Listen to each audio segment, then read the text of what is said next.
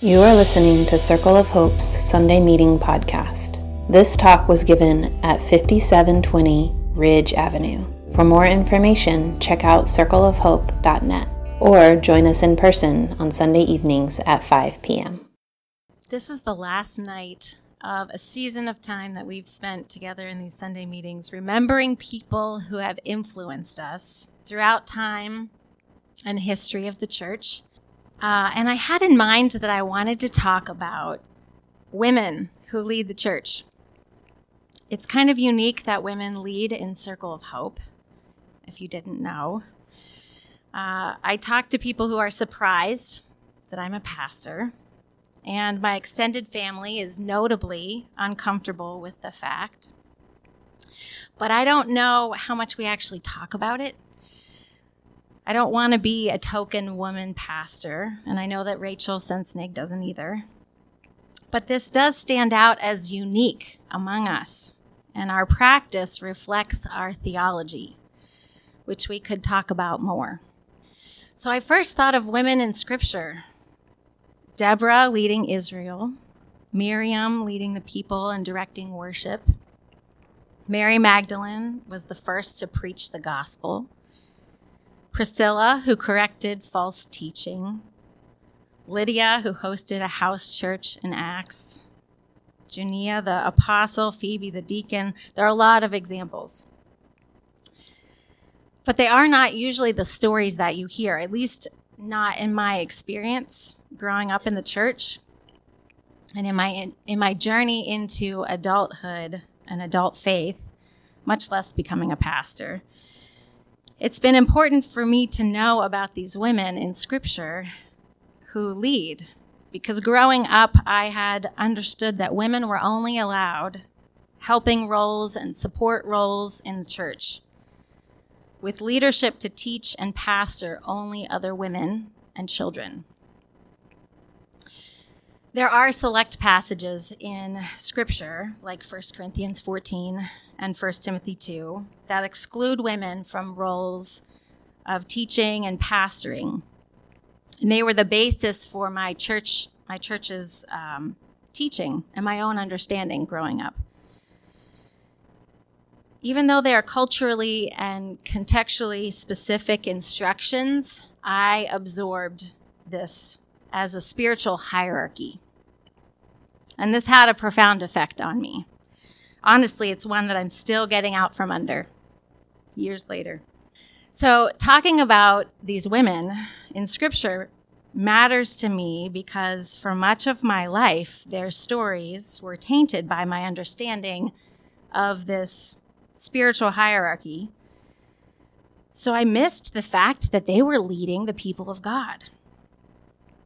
It is possible to miss the fact that the gospel reveals that Jesus freed first century women from the second class citizenship with a new place in God's kingdom. Jesus challenged the dominant culture of his day and he overturned the accepted interpretations of the Hebrew scriptures. His radical inclusion of women and elevation of their status was part of his overarching work uh, to bring about a new order and to establish a new kingdom that turned the established hierarchy upside down. So I could talk about women in Scripture as witness from both the Old Testament and the New Testament of women who uh, were called to spiritual leadership. We could also talk about the role of the Holy Spirit in Acts when the Spirit comes to empower the followers of Jesus for ministry. It was the fulfillment of the Old Testament prophecy of Joel, who said, In the last days, God says, I will pour out my spirit on all people. Your sons and daughters will prophesy, your young men will see visions, and your old men will dream dreams even on my servants, both men and women. I will pour out my spirit in those days, and they will prophesy. That's in Acts 2. It is good news that the early church was God's new community, introduced and begun in Christ, where both men and women were gifted and empowered for ministry. Together, we fulfill ca- uh, the calling upon each of our lives to use whatever gifts God has, re- uh, whatever gift you've received to serve others, so that in all things God may be praised through Jesus Christ.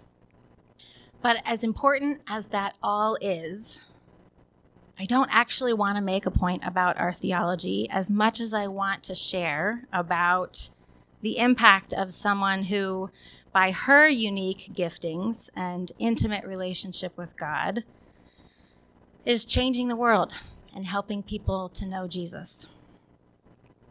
There are many amazing examples of women like this. Uh, many of them we have on our Trans Historical Body of Christ blog.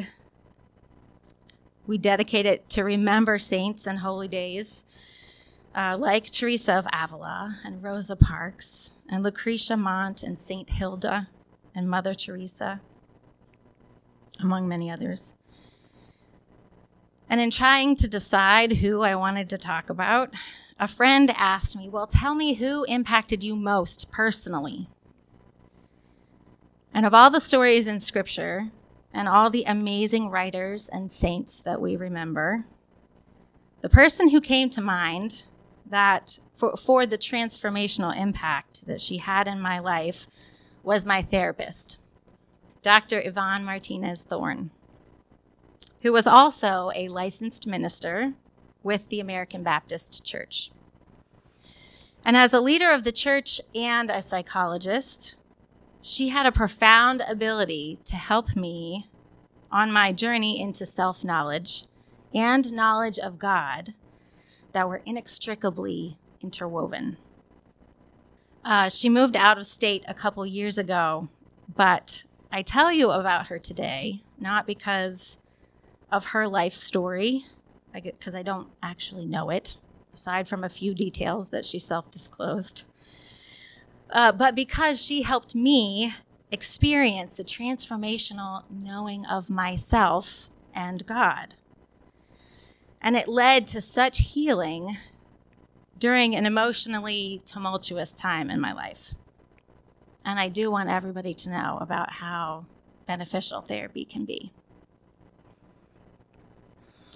Graduate school was a very intense time in my life, not just because it was a rigorous program, but because of what came up for me.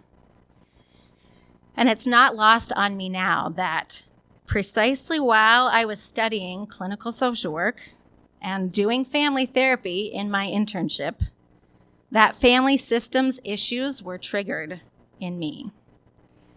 Only I didn't know what that what it was at the time. I just thought I was working through a profoundly dysfunctional administration at my internship. And of course, it was all about them.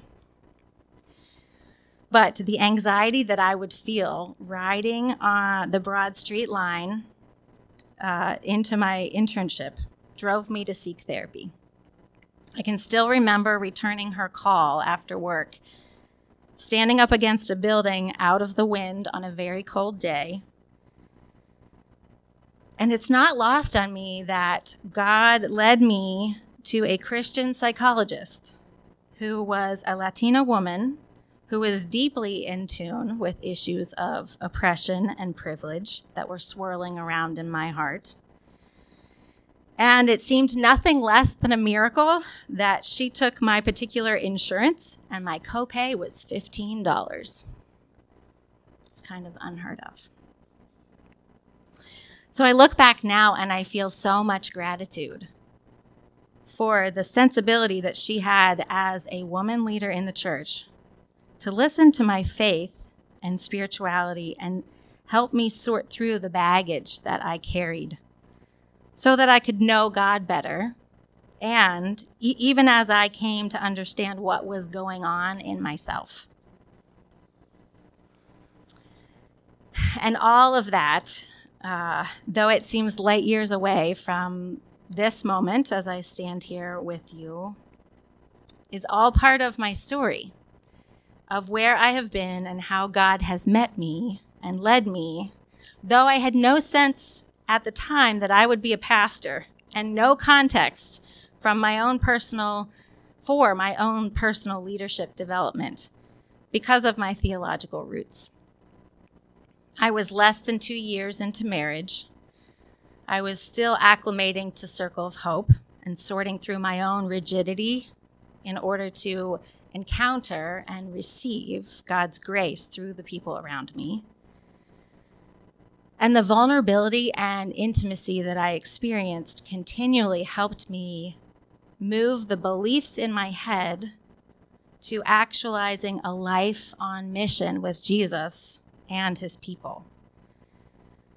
And being in community helped me receive the gift of myself in Christ.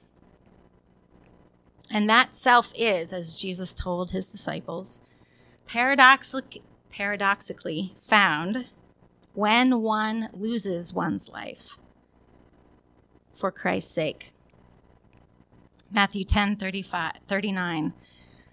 Whoever finds their life will lose it, and whoever loses their life for my sake will find it. In therapy, Yvonne kept helping me sort through the self I was losing that made it all the more possible to know Christ and to find my life hidden with God through Him. And in Circle of Hope, I found a path of discipleship that deepened my faith and allowed me to develop and use the gifts that I had. I wasn't even sure what they always were, actually. Leading a cell was very disorienting to my self made sense of self. Every time I thought I had a handle on things and I was prepared enough, I was undone. And I found that the Spirit of God is unpredictable, and prayer and dialogue and love were reshaping me. There are many theologians that write about how self knowledge and knowledge of God go together. Thomas à Kempis argues that a humble self knowledge is a surer way to God than a search after deep learning. St. Augustine's prayer was Grant, Lord, that I may know myself, that I may know thee. And David Benner writes that Christian spirituality involves transformation of the self that occurs only when God and self are deeply known. We need people in our lives who will ask questions and listen with the heart of God for what the Spirit is doing in us. That is what our cells are for. That's what spiritual friendship is all about. And it does help to have a person who is specifically trained and skillful like Yvonne, but they don't have to be. We do this for each other. And remembering Yvonne's impact in my life this week was an opportunity for me to reflect on my unique journey and to see how, after uh, over the last 12 years since I met her, God has woven together pieces of my story and molded who I am and continually helped me receive the gift of myself in Christ a self that is strangely found through sacrifice. And it is a lifelong journey. God is weaving together the pieces of your story, too. Your unique self on your unique journey can bring glory to God in a way no one else can. You, who you are, matters to God. God wants to use your sensibilities and your giftings and your experiences and your personality to be a part of God's mission to redeem the world. You don't have to be like anyone else. It won't look like someone else, actually. So let's stop comparing ourselves to those around us or even to some idealized other. Some of us may not even realize that we're doing that. But it's easy to do when we feel vulnerable or discouraged. We don't always have the perspective that 12 years can provide. You don't know how the tumultuous times that you are experiencing will mold you. But knowing that God is at work across our lifespan, accomplishing more than we could orchestrate or even predict, is a good start. And then doing what we can to say yes to God, to be vulnerable, to work out a transformational knowing of ourselves and God will result in God's goodness being revealed. The Circle of Hope daily prayer entry for today tied in so well with this that I want to read you some pieces from it to close. The writer says, Our movement toward wholeness is a cooperation between us and God. Paul encourages the Philippians to work out their salvation. But then it says, God, who is at work in you, enabling you to work. What good news! God does not work against us, but for us and with us. When we yield to God's goodness, we are yielding to that in which we find ourselves, our wholeness and our happiness. Salvation is not something that's done to us against our will. Neither is it something that we can simply make ourselves by sheer force of will. It is a cooperation. We want to be home, and God wants to be our home. When, when these two energies are moving together, we find the rest in God that we were made for. St. Irenaeus wrote, The work of God is forming of the human being. That is the work that he has been doing since the very beginning, and he will not rest until we rest in him. You might be at a point in your life where you feel uh, you are specifically being formed in one way or another. You might be able to see how God is directing you and providing for you, and, co- and you're cooperating in these transformational ways. Or you might um, be unsure if anything worthwhile is happening. It might feel like you're surviving the monotony or the chaos, but without any meaningful development or progress somehow. Take some time tonight to remember your Yvonne. Look back over the last five years, maybe 10 years, even one year, and think about who has influenced you, whose life has made a difference in your own. How has God connected you to people that you didn't know you needed? Whose faith and giftedness has shaped you? As I mentioned earlier, we have a blog on the trans historical body of Christ because it is easy to forget. It's easy to get caught up in our present moment and miss the fact that we are interwoven with people across time and place who have been transformed by Jesus and given themselves to Jesus' transformational work in the world. You are some of those people and your story isn't done yet. Let me pray for us. God, we don't always have perspective on where we are in our journey. We, um, we look to you to guide us, to keep um, doing your transformational work in our lives. Help us to keep saying yes and cooperating with that. And to be people who can listen and ask questions and discern how the Spirit is working in those around us. We need each other for that. In Jesus' name, amen. Thanks for listening to Circle of Hope's Sunday Meeting Podcast. If you want to talk about it or get connected to a cell, you can find one under our Connect drop down at Circle of Hope net.